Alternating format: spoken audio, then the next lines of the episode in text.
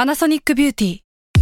มากกว่าเครื่องเป่าผมด้วยนาโนอีเทคโนโลยีล่าสุดที่จะเปลี่ยนทุกประสบการณ์ที่คุณเคยมีนาโนอีมอยส์เจอร์พลัสเพิ่มความชุ่มชื้นให้เส้นผมหลังใช้งานมากขึ้นถึง 18 เท่า พร้อมชะลอการเฟดของสีผมสำหรับคนชอบทำสีผม ดูแลความชุ่มชื้นทั้งเส้นผม หนังศีรษะและผิวคุณ Panasonic NA0J มีเทคโนโลยีนาโนอีที่ care only you The longest field goal ever attempted is 76 yards. The longest field goal ever missed? Also 76 yards. Why bring this up? Because knowing your limits matters, both when you're kicking a field goal and when you gamble. Betting more than you're comfortable with is like trying a 70 yard field goal, it probably won't go well. So set a limit when you gamble and stick to it. Want more helpful tips like this? Go to keepitfunohio.com for games, quizzes, and lots of ways to keep your gambling from getting out of hand. แซลมอนพอดแคสต์มันสดอร่อย The Future Sight กับผม ดรไก่ กุลเชษฐ์มงคล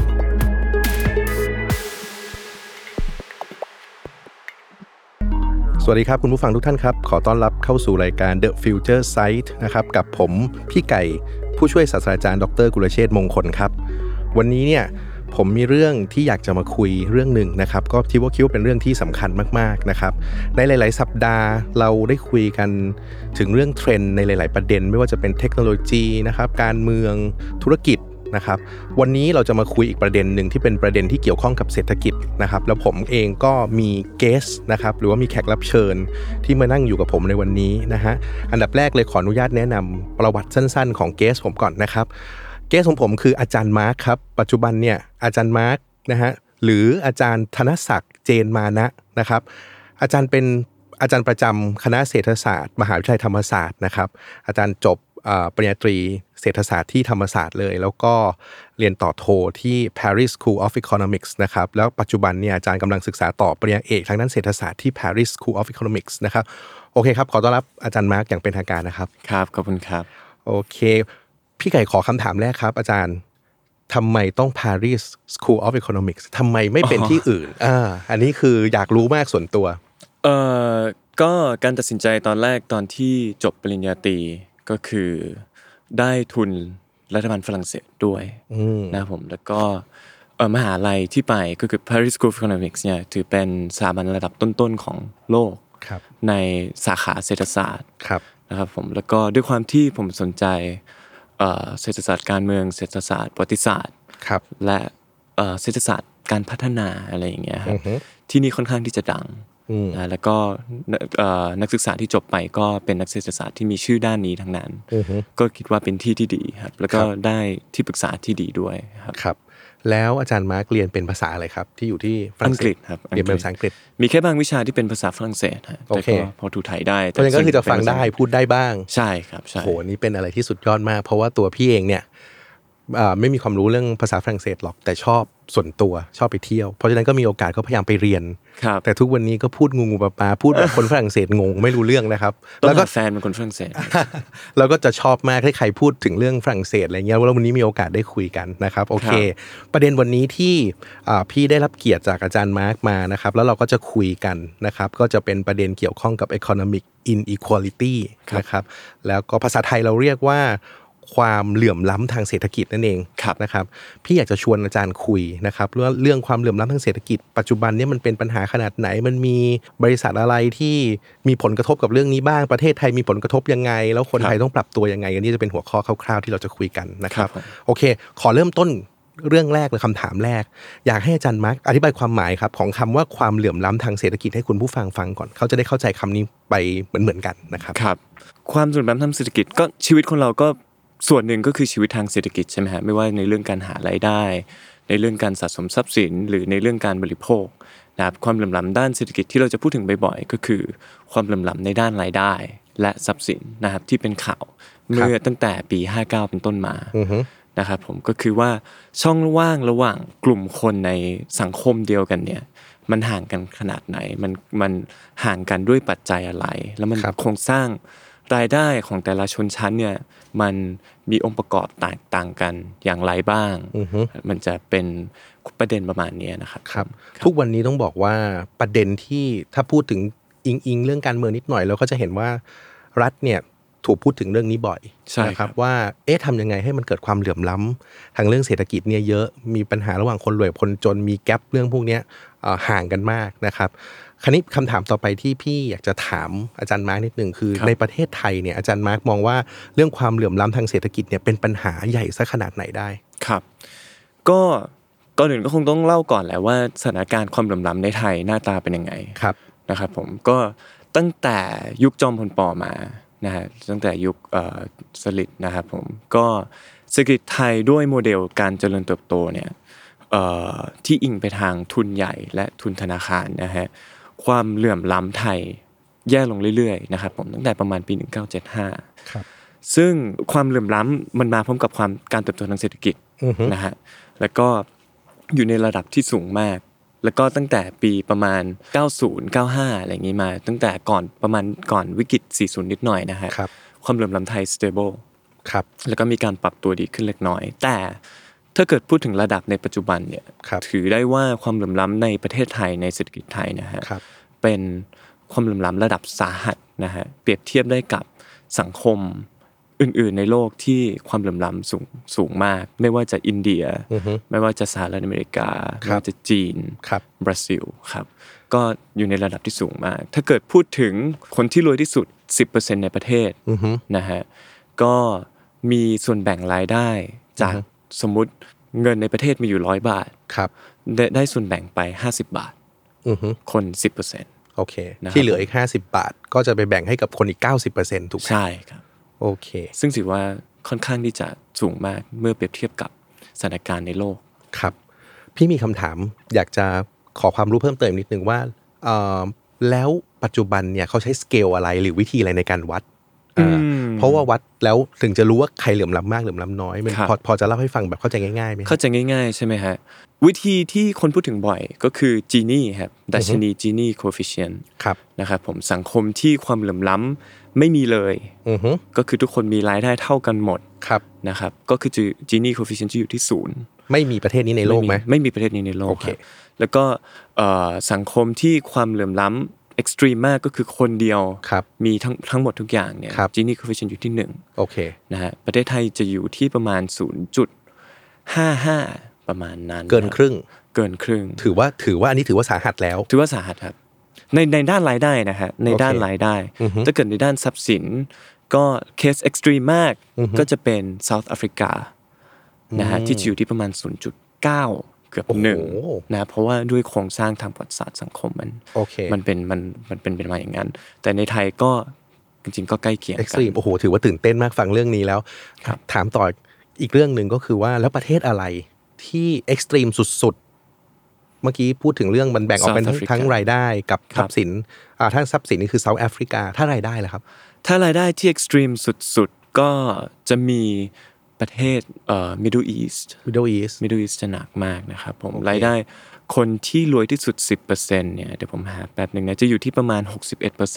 อือฮึ ก็คือมี 100 บาท คนที่รวย 10%ได้ไป 61 บาท โอเค ก็จะมีอินเดียที่ 55 บราซิลที่ 55แอฟริกาซับซาเรนแอฟริกาที่ 54 ครับ แล้วไทยอยู่ที่ประมาณ 50 นิด โอเค ๆ ก็เปรียบเทียบได้ครับ อาจารย์มาร์คพี่ถามนิดนึงว่ามันเกี่ยวข้องไหมคือประเทศยิ่งเจริญมาก ความเหลื่อมล้ำยิ่งมาก หรือประเทศยิ่งด้อยพัฒนามากความเหลื่อมล้ำยิ่งมาก หรืออะไรมันยังไงมันมีความเกี่ยวข้องกันบ้างไหมครับพวกเนี้ย คืออันนี้ในวงการวิชาการมันจะมีพูดถึงที่เขาเรียกว่า Kuznets curve นะครับผมก็คือเมื่อประเทศในยุคแรกเนี่ยยุค primitive ที่แบบทุกคนมีฟาร์มอยู่ที่บ้านอะไรอย่าง โอ เงี้ย เค ครับ ความเหลื่อมล้ำจะต่ ครับ ำ เมื่อเกิดการพัฒนาขึ้นเรื่อยๆ เช่นในไทยยุคเอ่อตั้งแต่ 1850 ถึงถึงศตวรรษที่ 11อย่างนี้ดีกว่า ความเหลื่อมล้ำจะเริ่มเพิ่มสูงขึ้นเรื่ เกิ อย นขึ้นโอเค ๆ แล้วพอถึงจุดหนึ่งเนี่ยความเหลื่อมล้ำมันจะเริ่มตกลงเอง เพราะว่าการเติบโตของชนชั้นกลางการอะไรอย่างเงี้ยครับ ซึ่งประวัติศาสตร์ที่เพิ่งเกิดขึ้นนะฮะสาปี 20 ปีที่ผ่านมามันแสดงให้เห็นแล้วว่าประวัติเอ่อ ทฤษฎีอย่างนี้มันง่ายเกินไป มันไม่เป็นจริง อือฮึ สิ่งที่จะบอกว่าความสัมพันธ์ระหว่างการเจริญเติบโตทางเศรษฐกิจ และความเหลื่อมล้ำเป็นยังไง มัน เป็น case by case basis ครับมันเป็นเรื่องสถาบันทางเศรษฐกิจ สถาบันทางการเมือง สถาบันทางสังคม เรื่องเอ่อความเชื่อ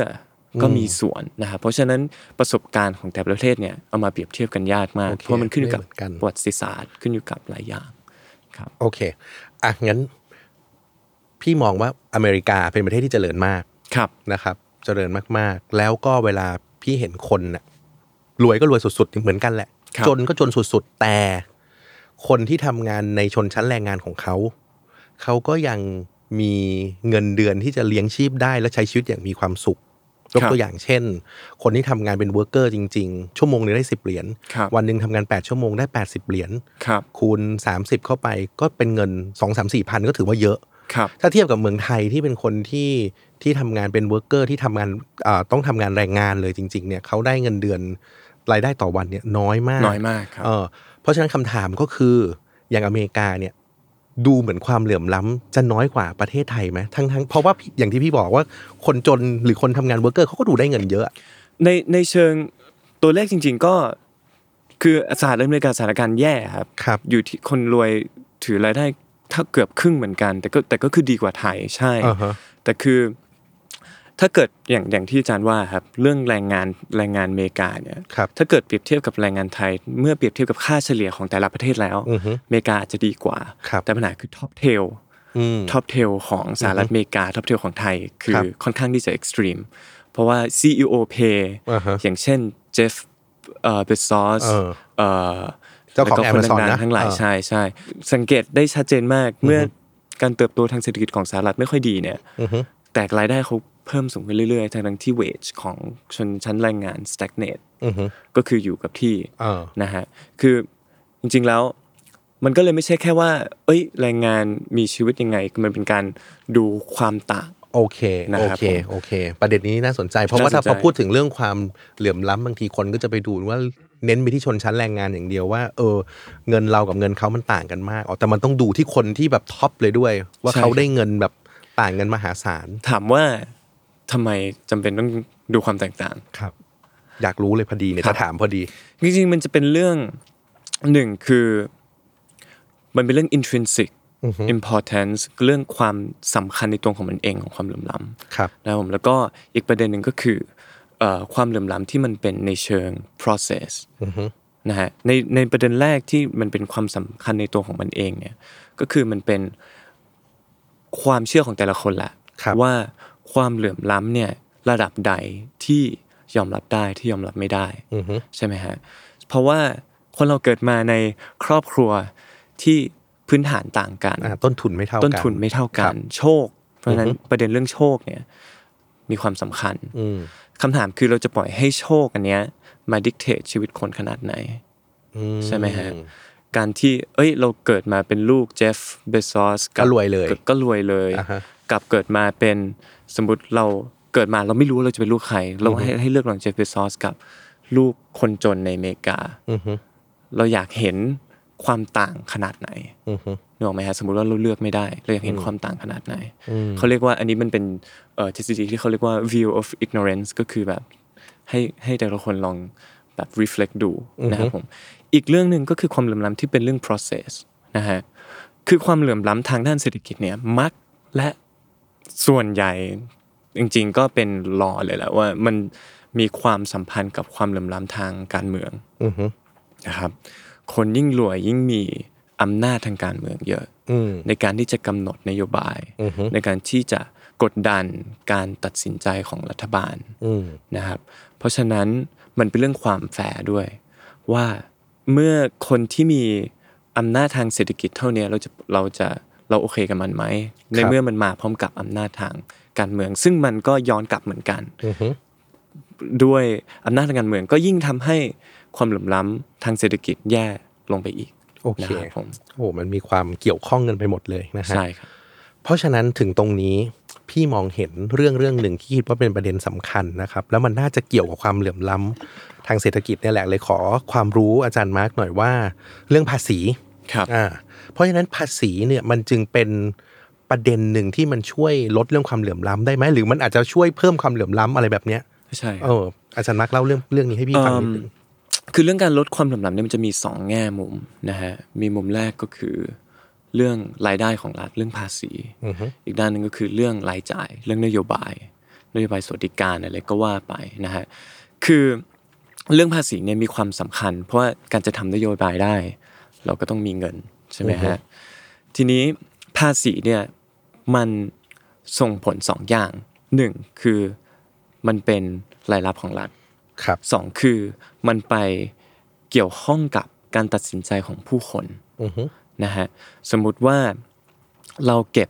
ภาษีเงินได้ แต่ไม่เก็บทรัพย์สิน คนเราก็สามารถที่จะเลือกได้ว่าเราจะเก็บ เราจะเอา เอาเงินไปไว้ที่ตรงไหน เาความมั่งคั่งไปไว้ที่ใดนะครับสมมติหรือว่าสมมติเราเก็บภาษีคนรวยน้อย ภาษีเงินได้คนรวยน้อย อย่างเช่นอเมริกาอย่างเงี้ยครับ ครับ เพย์ของ CEO ก็จะสูงขึ้น อืม นึกออกไหมฮะ อือฮึ มันมีเรื่องการตัดสินใจด้วย มันเป็นเรื่องอีกอย่างมันเป็นเรื่องอีกครั้งฮะ เรื่องว่าเอ่อความเชื่อนะฮะว่าเราเราโอเคกับสิ่งไหนนะครับผม ส่วนเรื่องเรื่องภาษีในฐานะรายได้ของรัฐเนี่ย มันมีความสำคัญ เพราะว่ามันเหมือนการที่เราจะจัดสรรอย่างยกตัวอย่าง เช่นเราจะทำนโยบายการศึกษา ซึ่งทุกคนได้รับประโยชน์เนี่ย ใครจะเป็นคนจ่ายนะครับผม ซึ่งการที่เราเก็บภาษีที่เขาเรียกว่าอัตราก้าวหน้า progressive tax ครับ ไม่ว่าจะจากรายได้และทรัพย์สินเนี่ยฮะมันเป็นการบอกว่าเราเป็นการถ่ายโอนโชคนึกออกไหมฮะถ่ายโอนโชค ให้กระจายไปสู่คนอื่นบ้าง อืม นึกออกไหมฮะ เข้าใจเลย เอ่อเป็นการถ่ายโอนโชคเนี่ยที่ อ่าฮะ คนเราเกิดมาได้มีโอกาสที่ดีกว่า ได้มีรายได้ที่ดีกว่ามีงานที่ดีกว่าการศึกษาที่ดีกว่า เอาเก็บเอามาในรูปแบบของเศรษฐกิจแล้วไปกระจายในรูปแบบของนโยบาย เพราะฉะนั้นภาษีเนี่ยมีความสำคัญมาก ซึ่งถามว่าโครงสร้างภาษีไทยเป็นยังไง ภาษีไทยไม่ค่อยก้าวหน้าครับ อ่าฮะไม่ก้าวหน้าได้ไงอาจารย์ม้าก็ดูดิเก็บ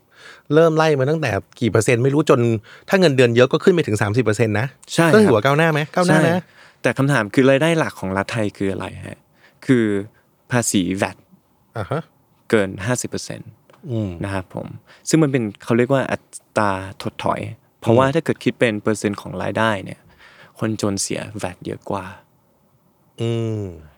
นะฮะภาษีเงินได้บุคคลธรรมดาเนี่ย ถือว่าเป็นส่วนจิบจอย อ๋อ ของรายได้รัฐ พี่ไป เพราะ มอง ฉะนั้น แต่ภาษีรายได้ว่างั้น ใช่ เพราะว่าพี่จ่ายภาษีรายได้เยอะ ใช่ โอเค ก็จริงๆ มันเป็นคือนั่นคือประเด็นฮะคือ การที่เราจะผลักดันภาษีได้เนี่ย อือฮึ คือมันจะมีความที่เขาเรียกว่าความใกล้ตัวของภาษี ครับ อย่างเราที่ทำงานประจำที่ต้องเสียภาษีทุกปีทุกปีเนี่ยมันเห็นชัดเจนว่าเราจ่ายเท่าไหร่ อืม แต่ VAT เนี่ยมันไม่เห็นไง เพราะมันคิดอยู่ในราวแล้วไม่มีใครมานั่งดูหรอกใบเสร็จเซเว่นว่า ถูก เราเสีย VAT ไปเท่าไหร่นึกออกไหมฮะแต่จริงๆแล้วรายได้หลักของรัฐเนี่ยคือ VAT อืม แล้วก็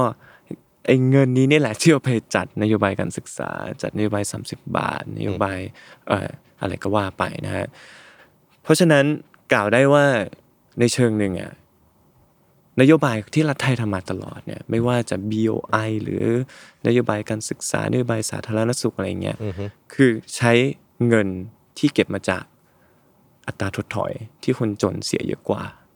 มันควรจะเป็นอัตราก้าวหน้าถูกมั อัน ไม่ใช่ถดถนี้ย แล้วแต่ครับ อ่าฮะ แล้วแต่ว่าในฐานะสังคมเราเนี่ย อือฮึ เราจะโอเคกับแบบนี้หรือเปล่า อืม เราจะอยากแต่ที่แน่ๆครับ ตอนเนี้ยรัฐไทยรายได้น้อยมาก ครับ เพราะว่าเราพึ่งแต่แวดไม่ได้ครับ เพราะว่าก็คนก็บริโภคเท่านี้ฮะ ถ้าเกิดเราอยากได้สมมุติเราอยากทำนโยบาย แก้ความเหลื่อมล้ำที่มันเอ็กซ์ตรีมมากเนี่ย ครับ แน่นอนเราต้องมีรายได้เพิ่มขึ้นตอนนี้ ถ้าเกิดเปรียบเทียบต่างประเทศนะฮะรายได้ของรัฐไทยอยู่ที่ 17%ของ GDP ครับ อเมริกาที่ภาษีก็ไม่ได้ก้าวหน้ามากนะฮะอยู่ที่ 30% อืม แล้วนี่เขาไม่มีแบบไม่มีระบบ universal healthcare ที่ดียังยังยังไม่ค่อยดีเท่าไหร่นะ อือฮึ ที่อังกฤษอยู่ที่ 40%ของ GDP ของเขา ครับ ที่ฝรั่งเศส 50% อือฮึ เพราะฉะนั้นการที่เราจะแก้ปัญหาการความเหลื่อมล้ำเพื่อการกระจายรายได้อะไรอย่างเงี้ย อืม กระจายโอกาสเอ่มเราต้องมาทบทวนกันแล้ว ว่าเราจะเก็บอัตราก้าวหน้าขึ้นหรือเปล่า พูดตรงนี้แล้ว เข้าใจว่าคุณผู้ฟังหลายคนอาจจะต้องงง เพราะตัวพี่ก็งงนิดนึงเหมือนกั ครั น บ ขอถามเพิ่มว่า ถ้าสมมุติว่าเปลี่ยน อันนี้คือคุยกันเล่นๆ ตอนนี้อาจารย์มาร์กบอกว่าปัจจุบันรัฐอ่ารัฐบาลไทยเก็บแบบถดถอย ถ้าสมมติเปลี่ยนเป็นเก็บอัตราก้าวหน้า ครับ มันจะกระทบอะไรกับคนอย่างพี่อย่างอาจารย์มาร์กหรืออย่างอย่างคุณผู้ฟังทั่วไป อ่า ที่เราทำงานกันเออเขาคง ครับ เขาคงอยากเห็นภาพตรงนี้ คืออันนี้มันมีสองประเด็นครับ อือฮึ คืออย่างที่ว่าทุกอย่างการเกิดรัฐขึ้นอะไรอย่างเงี้ยมันเป็นข้อตกลงทางสังคมใช่ไหมฮะการที่เรายอมเสียภาษี ก็เพราะว่ามันเป็นข้อตกลงทางสังคมที่เราตกลงกันไว้ การที่จะเพิ่มภาษีได้เนี่ย มันต้องเกิดฉันทามติใหม่ ว่าจ่ายเพิ่มแล้วได้อะไร ได้อะไรคืนมานะครับผมถ้าเกิดเราไม่มีความเชื่อมั่นในรัฐบาล ก็ไม่มีใครอยากจ่าย ต้อง เงินมันไปไหนอะ ถูกต้อง เงินมันไปที่ใครเราจะเราไม่รู้ด้วยซ้ำใช่ไหมฮะ เพราะฉะนั้นอันนี้ก็คือประเด็นแรก ประเด็นที่สองคือเออเราจะออกแบบยังไง ให้มันแฟร์ที่สุด เราจะให้สิทธิพิเศษกับใคร ครับ นะครับ ซึ่งทุกอย่างเนี้ยมันมันต้องใช้หนึ่งการพูดคุย ครับ นะครับ representation ในรัฐบาล ครับ นะฮะสองคือต้องใช้ข้อมูล ซึ่งทั้งสองอย่าง ไม่มีในไทยนะครับ ยกตัวอย่างเช่น ทรัพย์สินเราจะเก็บภาษีทรัพย์สินเนี่ยเราจะเก็บยังไง ไม่ให้สมมุติว่าไม่ให้คนที่มีบ้านหลังเดียวเนี่ยต้องมาเสีย เพราะว่ามันก็เป็นบ้านที่เขาอยู่ ครับ อะไรอย่างเงี้ยฮะทั้งหมดเนี้ยมันก็ขึ้นอยู่กับการออกแบบ นี่ไง ทำยังไงให้มันไม่มีช่องโหว่ทำยังไงให้มันเอ่อไม่โดนคนที่เราไม่ควรจะเก็บตามความเชื่อเรื่องว่าแฟนเอสของเรา เขาอ่าฮะ เราจะทำยังไง ภาษีอัดภาษีเงินได้อย่างเงี้ยครับ เราจะเก็บยังไงให้แฟร์ที่สุด ขั้นบันไดมันถูกมันถูกตัดถูกต้องหรือเปล่า อือฮึ ตอนนี้ขั้นสูงสุดอยู่ที่ 20 ล้าน อือฮึ ใช่ไหมฮะ มันจริงๆ แล้วมันถี่ย่อยกว่านี้ได้ไหม คนมีรายได้ 40 ล้าน 60 ล้าน มีกี่คนนะฮะ เราจะไปเก็บเพิ่มตรงนู้นถี่ย่อยไปหรือเปล่าเพราะคือคือเรื่องอย่างเงี้ยมันซับซ้อนมาก เพราะฉะนั้นแต่สุดท้ายก็ขึ้นอยู่กับว่าเรื่องความเชื่อนะครับผมสันธรรมติ แล้วก็เรื่องการออกแบบ ก็ตอนนี้ไงเขาก็เริ่มเก็บภาษีที่ดินแล้วไงพี่โดนแล้วเนี่ยปีเนี้ย เหรอฮะ ใช่ เพราะฉะนั้นเนี่ยปีนี้ก็คืออยู่ดีๆ ไม่เคยเสียภาษีที่ดินมาก่อน ก็ต้องโดนแล้ว ครับ เรียบร้อยยิ่งถ้าใครมีที่อยู่หลายที่ ก็ต้องโดนแต่พอดีปีนี้รัฐลดให้ 90%เพราะว่ามีปัญหาเรื่องโควิด ครับ ปีหน้าอาจจะมาเก็บเต็มร้อยเปอร์เซ็นต์ละอ่ะอันนี้ก็เป็นเรื่องหนึ่งที่เขาพยายามลดความเหลื่อมล้ำไหม การเก็บภาษีที่ดิน อืม เกี่ยวข้องครับ เพราะว่าการถือของที่ดินไทยถือว่าแย่มากครับ อืม ถ้าเกิดไม่ได้ดูมูลค่านะครับ ครับ ดูแค่การถือครองเนี่ย อือฮึ ความเหลื่อมล้ำทางด้านการถือของที่ดินเนี่ยอยู่ที่ 0.95 อืม เกือบหนึ่งนะฮะคนคนหนึ่งเนี่ยในประเทศเนี่ยถือที่ดินเยอะมาก อืม แต่ไม่รู้ว่าใครนะครับ อือฮึ แต่ที่แน่ๆเนี่ยมันเหลื่อมล้ำกันมากนะฮะซึ่งมันก็สะท้อนอยู่ในความเหลื่อมล้ำด้านอื่นๆ ด้านสังคม ด้านรายได้อะไรก็ว่าไป โอเค นะฮะ คราวนี้วนกลับมาเรื่องภาษีเมื่อกี้ตัวหนึ่งที่อาจารย์มาร์กบอกว่า ภาษีหลักๆ ที่มันเป็นตัวขับเคลื่อนประเทศเลยคือแวดใช่ไหม ใช่ ครับ ครับ ที่เป็นรายได้หลัก อ่าแล้วแวดตอนนี้เก็บอยู่เจ็ดเปอร์เซ็นต์ เจ็ดเปอร์เซ็นต์ แล้วถ้าเกิดวันหน้ารัฐเพิ่มขึ้นอีกอะคนส่วนใหญ่ก็กระทบสิ ใช่ครับ ใช่ แต่มันวิ คส่ใหญ่ก็ เป็นวิถี กระท ที่ควรจะเป็นเหรอครับ หรือว่ายังไง บผมคิดว่าไม่ฮะผมคิดว่าถ้าเกิดรัฐอยากจะเพิ่มรายได้เนี่ย คือที่แน่ๆต้องเก็บภาษีทรัพย์สินฮะ อือฮึ เก็บภาษีทรัพย์สิน ซึ่งไม่ได้มีแค่อยู่ในรูปแบบของที่ดินนะฮะมันจะมีอยู่ในรูปแบบของทรัพย์สินอื่นๆทรัพย์สินทางการเงินทรัพย์สินอะไร เพราะว่าถ้าเกิดเปรียบเทียบกับคนทั้งประเทศแล้วเนี่ย คนที่มีทรัพย์สิน เยอะๆ ทางการ ใช่ไหม เงินทรัพย์สินเยอะเนี่ยเป็นส่วนน้อยนิดของประเทศนะฮะคนครึ่งประเทศมีรายได้เฉลี่ย5,000 บาทต่อเดือน อือฮึ นะฮะคือแต่อันนี้อันนี้คือความเชื่อผมนะ โอเค เราคุยกันสบายๆ ใช่ ไม่มีปัญ ใช่ หาทัวร์ห้ามมาลงรายการพี่ไก่นะ นี่เราคุยกันในเชิงวิชาการเออ ใช่ เราคุยเชิงวิชาการ ใช่เชิงวิชาการ เราก็ คือถ้าเกิดเราไม่โอเคกับสิ่งเนี้ยห้าห้าพันบาทครึ่งประเทศ อ่าฮะ กับที่เหลือหลายหมื่นอย่างเงี้ย ครับ มัน หมื่นล้านด้วยนะ ไม่ใช่หมื่นธรรมดาใช่ไหม ใช่ อ๋อ มัน มัน มันจะ เราจะทำยังไง อือฮึ ฮะ ก็คือ โอเค ภาษีทรัพย์สินภาษี ภาษีเงินได้ที่มัน แต่ ง คิดว่าตอนนี้รัฐก็พยายามทำอยู่ในหลาย ๆ เรื่อง อันนี้พี่ก็อ่ะอวยนิดนึงก็เห็นเขาก็เก็บแหลกลานเลย เก็บภาษี ภาษี ที่ดินภาษีมรดกภาษีอะไรก็ไม่รู้ ภาษี เนี่ย มรดกยังเก็บได้ ผมรู้สึกว่าตั้งแต่ออกมาพรบออกมา แล้วก็จนถึงปีหกหนึ่งหกสองเนี่ย เก็บได้หนึ่งคน เฮ้ยจริงเหรอ ผมไม่ได้พูดเล่น จริง จ เหรอ ริงๆจริงๆผมไม่ได้พูดเล่นหนึ่งคน ภาษีทรัพย์สินเนี่ยนะ เออ มันช่องโหว่ ไอ้ยภาษี เยอะ มรดกเนี่ยนะใช่ไหม ภาษีมรดก แต่จริง แล้ว แต่ ภาษีเพิ่งมีรีฟอร์มภาษีที่ดินไป เออ จริง ๆ แล้วรีฟอร์มล่าสุดเนี่ยทำให้รายได้ที่เก็บได้จากภาษีที่ดินและสิ่งปลูกสร้างเนี่ย น้อยลง อือฮึ นะฮะ คือจริง ๆ แล้วพี่คิดว่านะส่วนหนึ่งที่ทำให้คนไม่อยากจ่ายภาษีอะมันมันไม่ใช่แค่เรื่องเขาไม่อยากจ่ายเงินหรือ หรือจะงกหรือประหยัดหรอกแต่ส่วนหนึ่งเพราะว่าเขาจ่ายแล้วว่าเขาไม่รู้ว่า ไม่ได้ เงินนั้นมันถูกเอาไปใช้ได้ในทางที่ถูกต้องหรือเปล่าด้วย ใช่ครับ อาจารย์ว่าถูกไหมพี่พูดถูกไหม ใช่ฮะ เออ ใช่ เพราะถ้าเรามั่นใจได้ว่าเงินที่มันจ่ายออกไป แล้วมันไปถึงคนที่เขาลำบากจริง ๆ พัฒนาประเทศให้ดีจริง ๆอ่ะพี่ว่าคนจะเต็มใจที่จะยอมรับในการจ่ายมากกว่านี้อีกเยอะ ใช่ครับ ใช่ไหมฮะ ใช่ อันนี้มันมันเป็นเรื่องที่มาพร้อมกับความเหลื่อมล้ำอยู่แล้ว อือฮึ มันเป็นเรื่องที่มาพร้อมกับภาษีเรื่องความก็คือเรื่องหนึ่งคือ social trust อือฮึ ความเชื่อใจทางสังคมระหว่างเพื่อนมนุษย์ที่อยู่ในสังคมเดียวกันเนี่ยและอีกเรื่องหนึ่งก็คือความเชื่อใจในรัฐ โอเค เราเชื่อใจคนอื่นขนาดไหน อ่าฮะ แบบ เอ้ย คนแบบสมมุติว่าผมเสียภาษี รัฐเอาไปทำนโยบายสาธารณสุข อือฮึ ช่วยคนจน ผมบอกว่า ผมไม่เชื่อใจคนจนผมบอกว่า เอ้ย คนจนก็กินเหล้า อืม จนเครียดกินเหล้ามันก็อยู่ในลูปเดิม คุณ อ่า จะไปช่วยเขาทำไม อ่า อะไรเงี้ย อันนี้คือคนรวย เย แล้วคิดอย่างนั้น ใช่ อืม เขาก็โฆษณาตอนเด็กๆ ก็เห็นกันบ่อยใช่ไหม ครับ จนเครียดกินแล้ว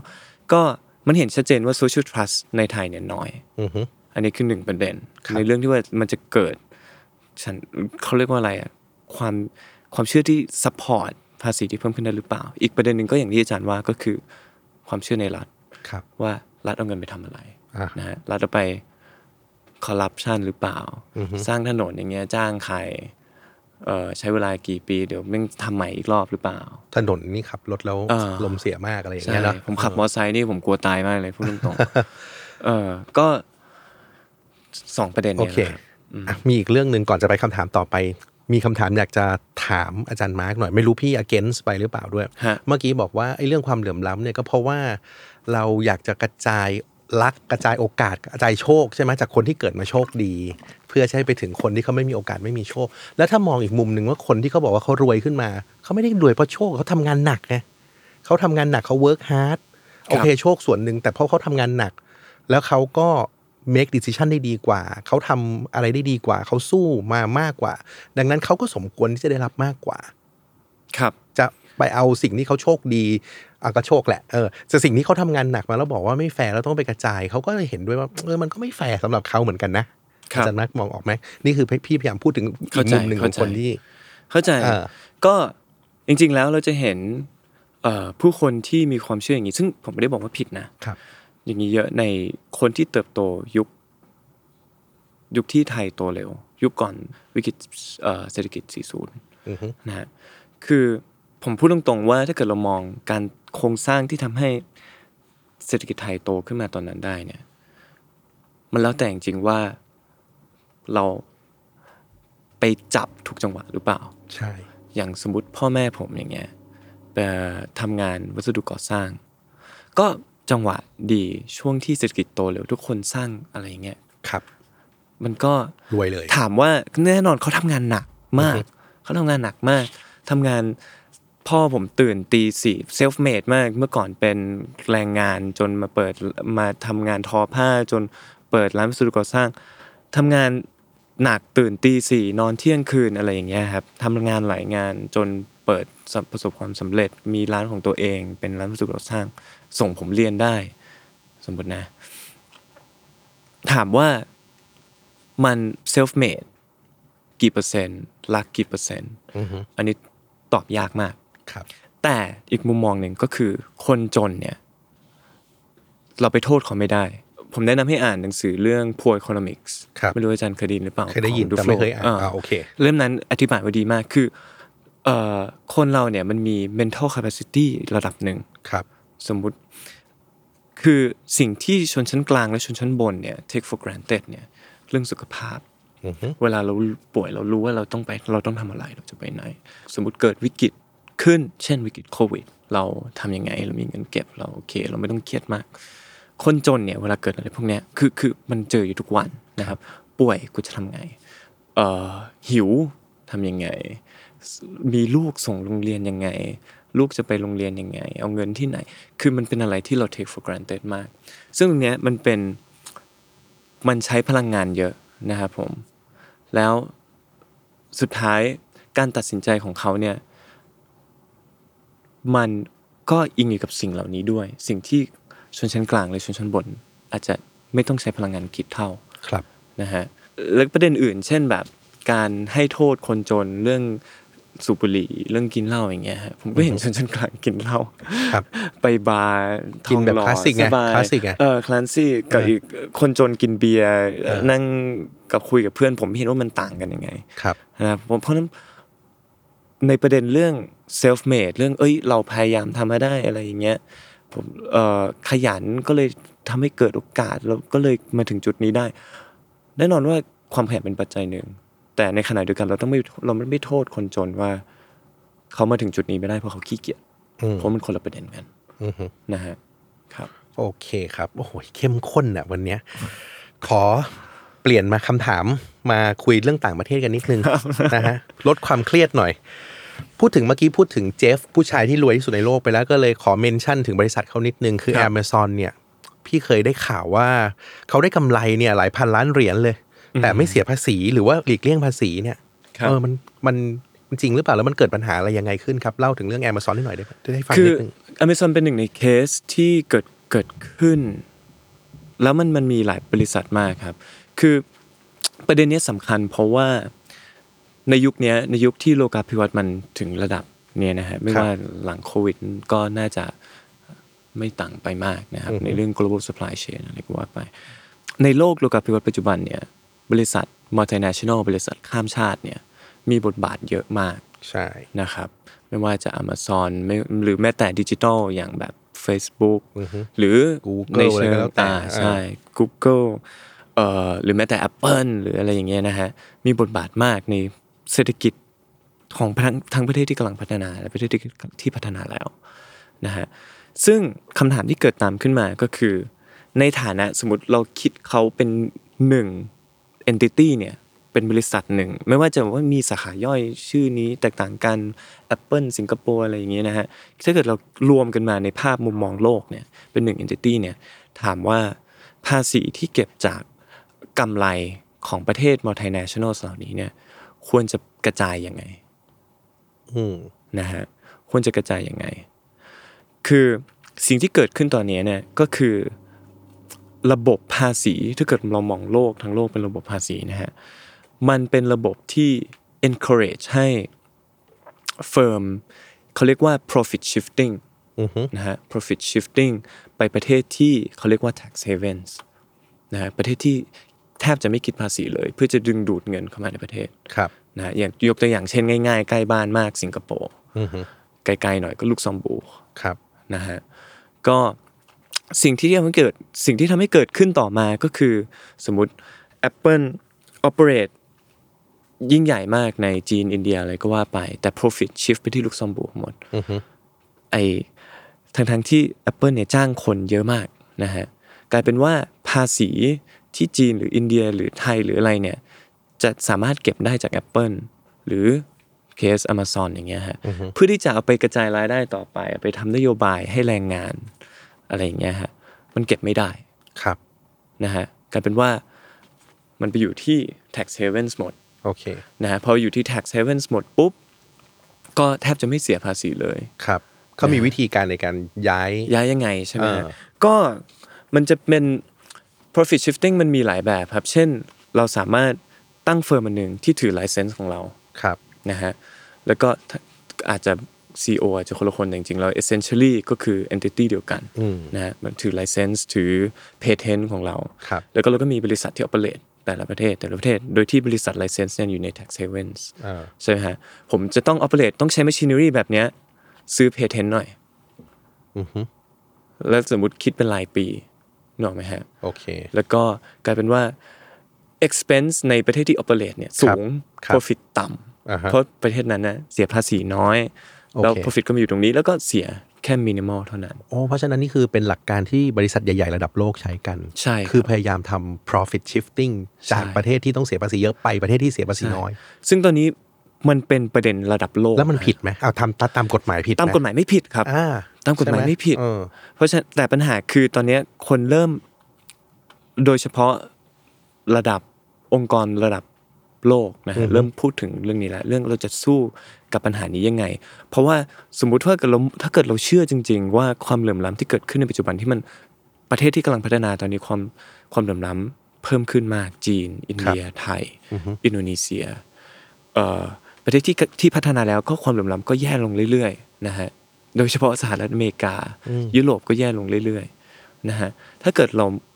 ไม่โอเคกับสิ่งเนี้ยหนึ่งในสิ่งที่ต้องทำก็คือแก้ปัญหาระดับโลก อ่านี่แหละ ก็ มันมา คือ มันมาเข้าคำถาม ระ นี่ บ พ บ อดี ภาษีโลก เออว่าจะ นะฮะ ทำยังไงระดับโลกทำยังไงอ่ะระบบภาษีโลกเลย ใช่ครับ โอเค แล้วจะโคดิเนตกันยังไง อย่างยกยกตัวอย่างเช่น ในภูมิภาคเราอย่างเงี้ยครับ การที่เราจะดึงดูดบริษัทมาลง FDI ก็คือ เอ้ย BOI เอ้ย เราลดภาษี corporate income tax ครับ ภาษีเงินได้นิติบุคคล ใช่ไหมฮะ แข่งกันไปเรื่อยๆ จนเก็บอะไรไม่ได้เลย อืม สรุปแล้ว เพราะเราต้องการการพัฒนาในประเทศไงเราก็เลยจำเป็นต้องลดให้ดึงดูดไง ขนาดคือ at what cost อ่าฮะ ใช่ไหมฮะเอิ่ม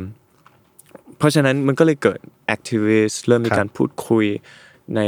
ใน WTO หรือ UN หรืออะไรก็ว่าไป แล้วประเทศ ใ พวกนั้นจะยอมเหรอ ถูกไหมเพราะมันยากเพราะมันต้องมาคอ p เปร e กันจริง ๆ กับคนกับประเทศจำนวนมากเลยใช่ไหมฮะ ถูกต้องครับ เออ แต่อย่าง WTO ก็มี study ออกมา ครับ นะสมมุติว่าแทนที่เราจะเก็บภาษีตามว่า profit มันอยู่ตรงไหน เราเก็บ global database ใหม่ว่าบริษัทไหน entity มันเป็น entity เดียวกัน แล้วมาดูว่าสมมติคิดตาม wage bill ให้มัน คิด โดนให้หมด คิต ไม่ว่าจะอยู่ ค่ ที่ไหนถูกไหม ว่าคิดตามเป็น proportion ของค่าจ้าง เอาก็คือเอาภาษีมากระจายตามค่าจ้าง ฮะ ว่าจ้างคนเยอะตรงไหน อ่าฮะ ตรงนั้นก็ profit ก็จะไปอยู่ตรงนั้นเยอะ แล้วก็คิดตามเลทของประเทศนั้น อันเนี้ยคนที่จะเสียประโยชน์อ่ะก็คือ tax haven อย่างเดียว ประเทศพัฒนาแล้วประเทศกำลังพัฒนาได้ประโยชน์หมด เพราะว่าเก็บภาษีได้มากขึ้น อันนี้น่าสนใจและคำถามก็คือเราจะพูชยังไง ซึ่งการมี evidence อะไรอย่างเงี้ยมันก็ค่อนข้างที่จะ support ให้เกิดการพูดคุยว่าเออจริงๆแล้วมันน่าทำนะครับ แต่คำถามก็คือประเทศอย่างเนเธอร์แลนด์อย่างลุกเซมบูร์อย่างสิงคโปร์ เขา จะย ค อง ม ไม่ยอม ไห ใช่ ใช่ โอเคโอเค แต่ แต่เห็นภาพเลย เออ เห็นภาพเลย ครับ ประเทศที่กำลังพัฒนาเนี่ยที่ต้องใช้แรงงานเยอะ ก็จะได้ประโยชน์เต็มๆ เต็มๆ ได้เยอะที่สุด โอเค โอ้ น่าสนใจมากเลย ถ้าพี่มีคำถามครับ ต่อมาต่อเนื่องเลยเมื่อกี้คือแนวทางในการแก้ไขระดับโลก คราวนี้แล้วถ้าสมมุติว่ามันแก้ไขไม่ได้อะมันเกิดความเหลื่อมล้ำไปเรื่อยๆอะครับ อาจารย์มาร์กมองว่ามันจะเป็นยังไงต่อไป อันนี้มันมีทฤษฎีที่น่าสนใจครับ คือจริงๆ แล้วอะถ้าเกิดเราดูในมุมมอง ผมเป็นนักเศรษฐศาสตร์ประวัติศาสตร์ มันจะมีหนังสือเล่มหนึ่งชื่อเอ่อ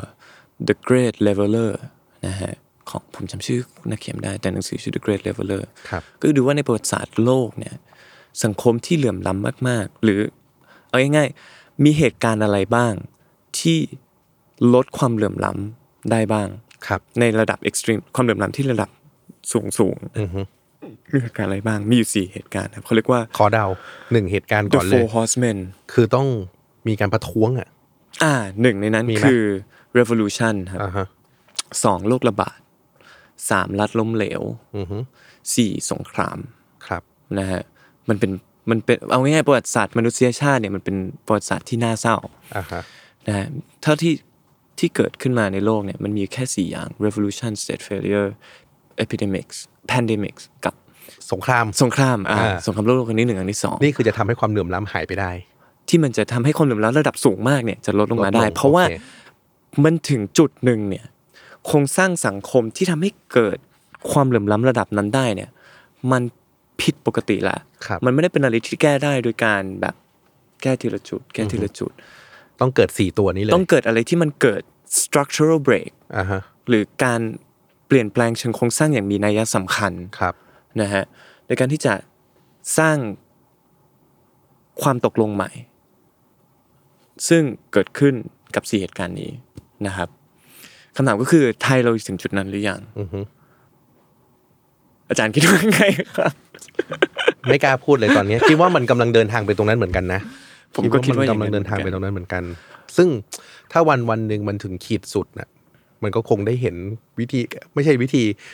เรียกว่า structural break อะไรอย่างที่บอกเนี่ยว่ามันคงต้องแก้เออเพราะว่าจะแก้จริง ๆ ตามวิธีการมันน่าจะยากมาก ครับ นะครับน่าจะยากมาก พี่ถามนิดนึงว่า วิธีการแก้ในระดับโลกระดับต่างประเทศกับประเทศไทย มันวิธีการแก้มันเหมือนกันไหม คือ fundamentally มันจะมีในโดยพื้นฐานแล้วเนี่ยมันจะมีเอ่อนโยบายที่ควรจะทำเหมือนกัน ในการที่จะ address เรื่องความเหลื่อมล้ำก็คือหนึ่งอย่างที่คุยกันตะกี้ก็คือเรื่องภาษี ครับ ภาษีต้องก้าวหน้านะครับแล้วอยู่ในเลทที่ acceptable และอยู่ในเลทที่ fair ต้องหาบาลานซ์ของสองอย่างนะครับอีกประเด็นหนึ่งก็คือนโยบายการกระจายรายได้ เช่นนโยบายการศึกษา นโยบายสาธารณสุข นโยบายสวัสดิการ ดึงแรงงานเข้าระบบอะไรอย่างเงี้ยฮะแต่มันก็จะมีประเด็นอื่น ๆ ที่เกี่ยวกับ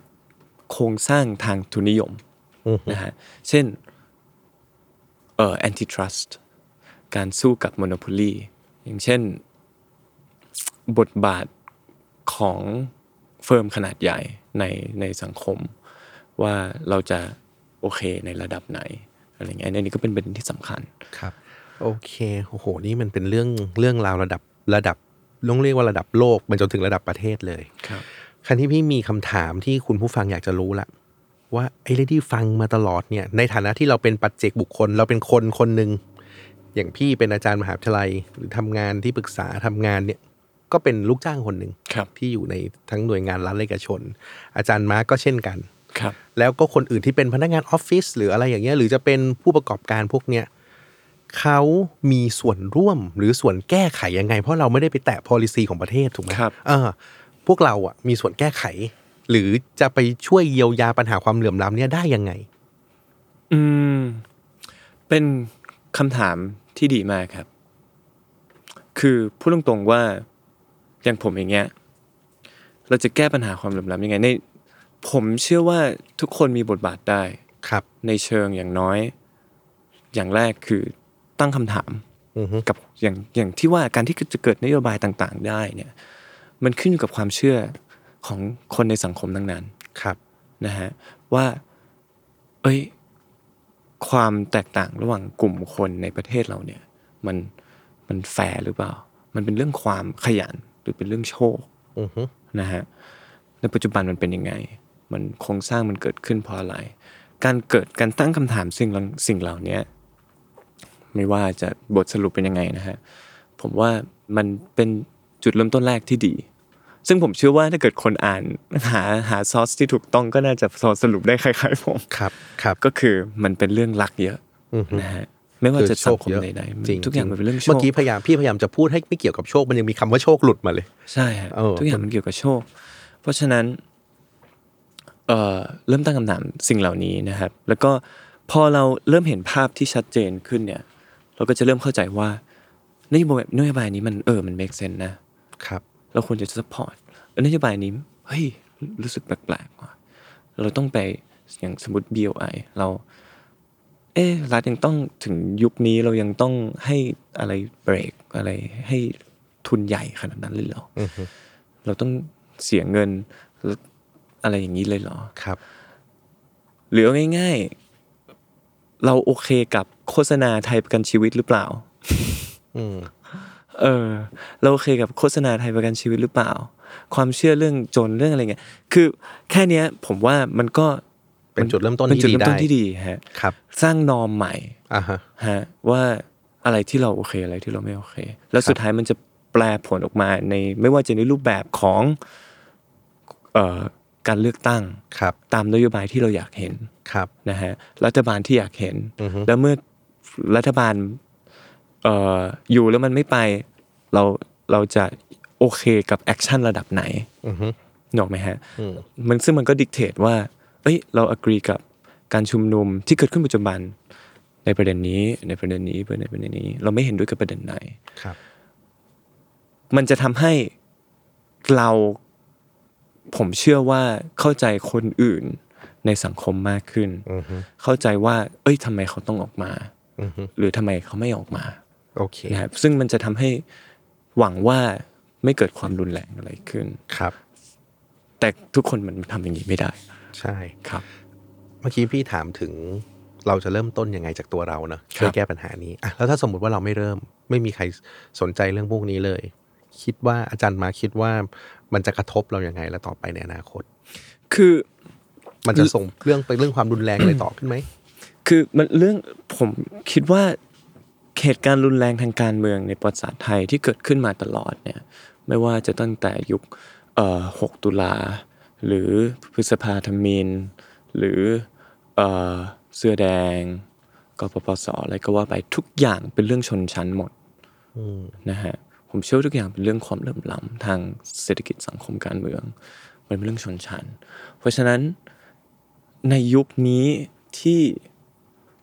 คือคนที่ไม่เคยได้มีเสียงมาก่อน มีเสียงครั้งแรกหลังรัฐรัฐธรรมนูญปี 40 เนี่ย ครับ มันเขามีเสียงครั้งแรกอะแล้วพอเราขโมยเสียงเขาไปอะ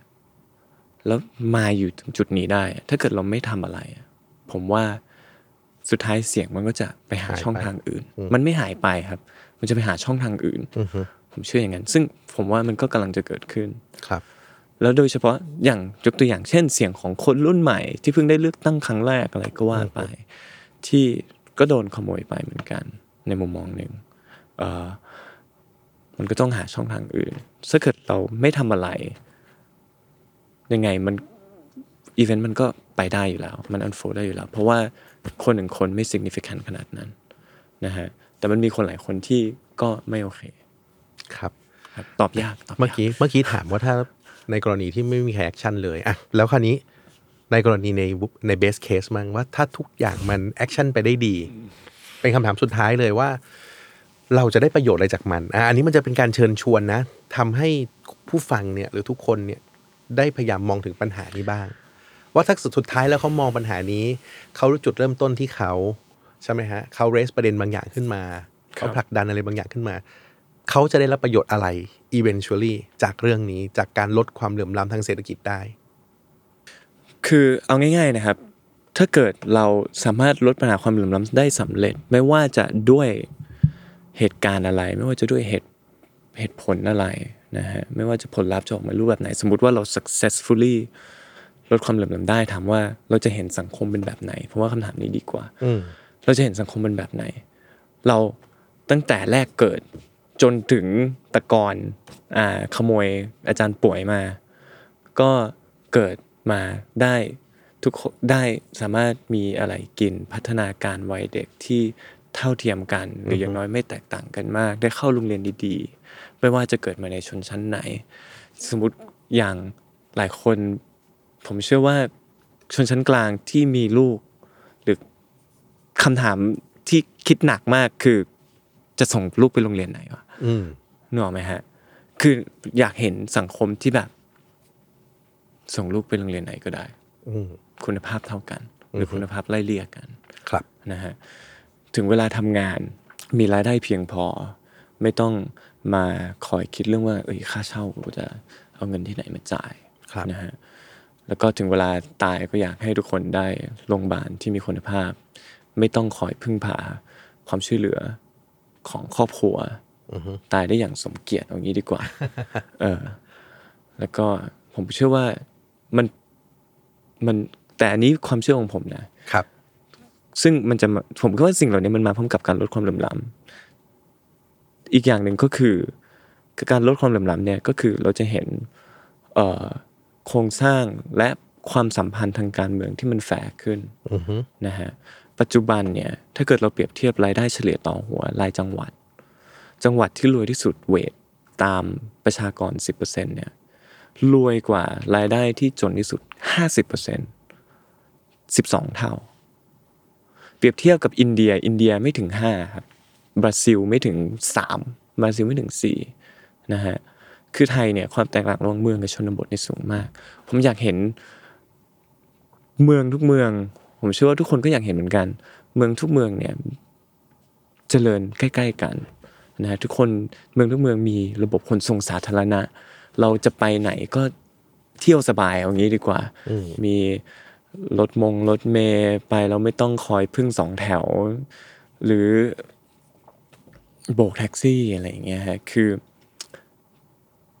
ผมว่า สังคมที่ไอเดียลก็คือคุณภาพชีวิตไม่ว่าจะเกิดที่ไหนในประเทศมัน มันไม่ต่างกันมาก โอเค แล้วก็ทุกคนมีคุณภาพชีวิตที่ที่ ที่ดี ดี ครับ นะครับ โอเคครับ วันนี้ก็โอ้พี่ไก่ได้เรียนรู้เรื่องใหม่ๆนะฮะจากอาจารย์มาร์กเยอะมาก วันนี้ก็ต้องขอขอบคุณที่สละเวลานะมาเล่าเรื่องประเด็นสำคัญทั้งเรื่องเศรษฐกิจให้ให้คุณผู้ฟังได้ฟัง เพราะว่าอย่างน้อยเนี่ยเราก็จะได้เกิด awareness